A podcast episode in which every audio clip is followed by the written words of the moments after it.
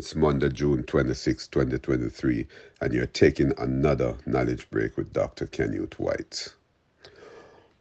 On Thursday, June 22nd, 2023, the U.S. Coast Guard officially declared that the five passengers in the submersible were killed from a catastrophic implosion. You remember that? Yes. Many of us were never familiar with the intricacies of submersibles before this saga wondered if implosion was used mistakenly for explosion.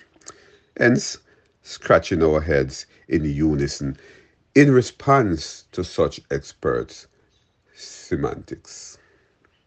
So, many of us use our smartphones then to figure out what what what is the connotation of this implosion as used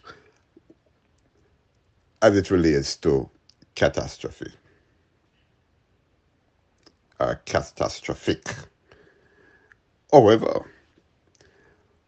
we continue to track with interest the saga that sadly ended the, the lives of five respectable, adventurous, and talented human beings.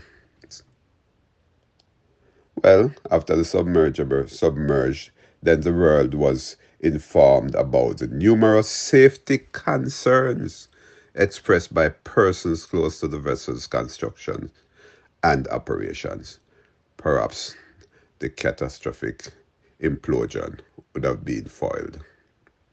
In other words, the eyes of the world would have prompted safety auditing or forced the operators to desist despite the somewhat lucrative business. And you know, the the the operators earned a lot from it.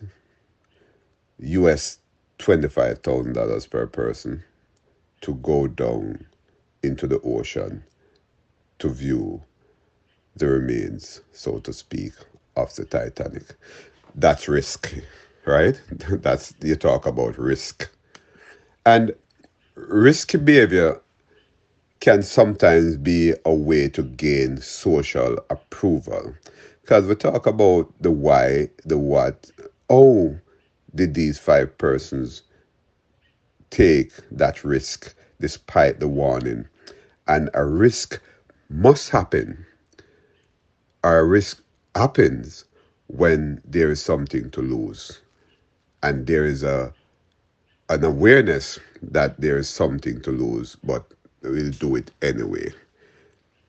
You take risk because perhaps social approval or acceptance that you want. Peer pressure, for example, can play a significant role in risk taking behavior.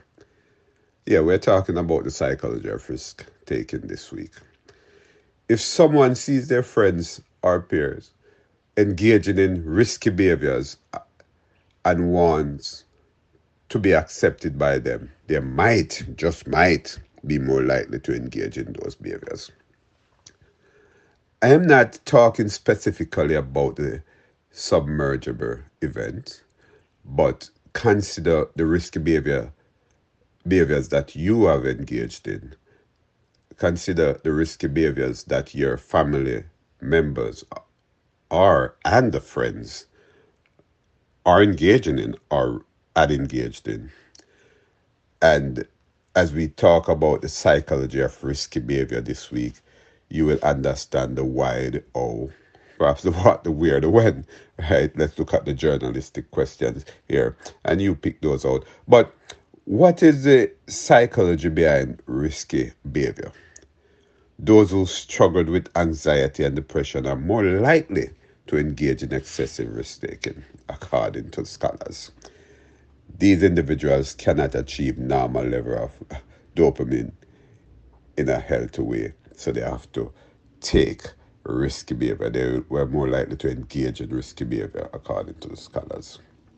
So, the psychology of risky behavior is something that should be considered because, as I have alluded to, there's always a psychology of something psychology of individual differences, psychology of sex, psychology of love, and it basically speaks to the behavioral pattern of persons who are engaged in a particular activity.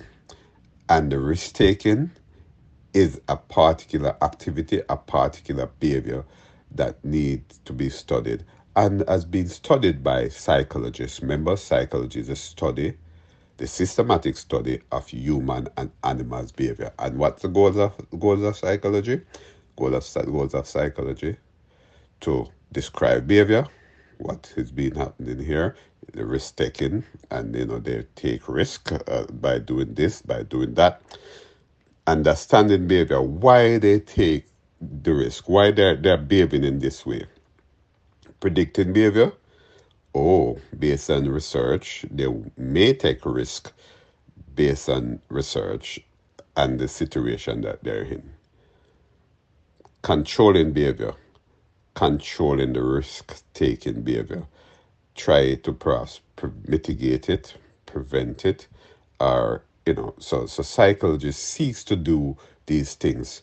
But look, what personality disorder is risky behavior because it must be a disorder. It should be considered a disorder. Elevated level of risk taking behavior as well as effective instability are both cardinal features of borderline personality disorder. Yes, and we could look at borderline personality disorder tomorrow as you take another knowledge break. Thanks for taking a knowledge break with Dr. Kenneth White. Goodbye.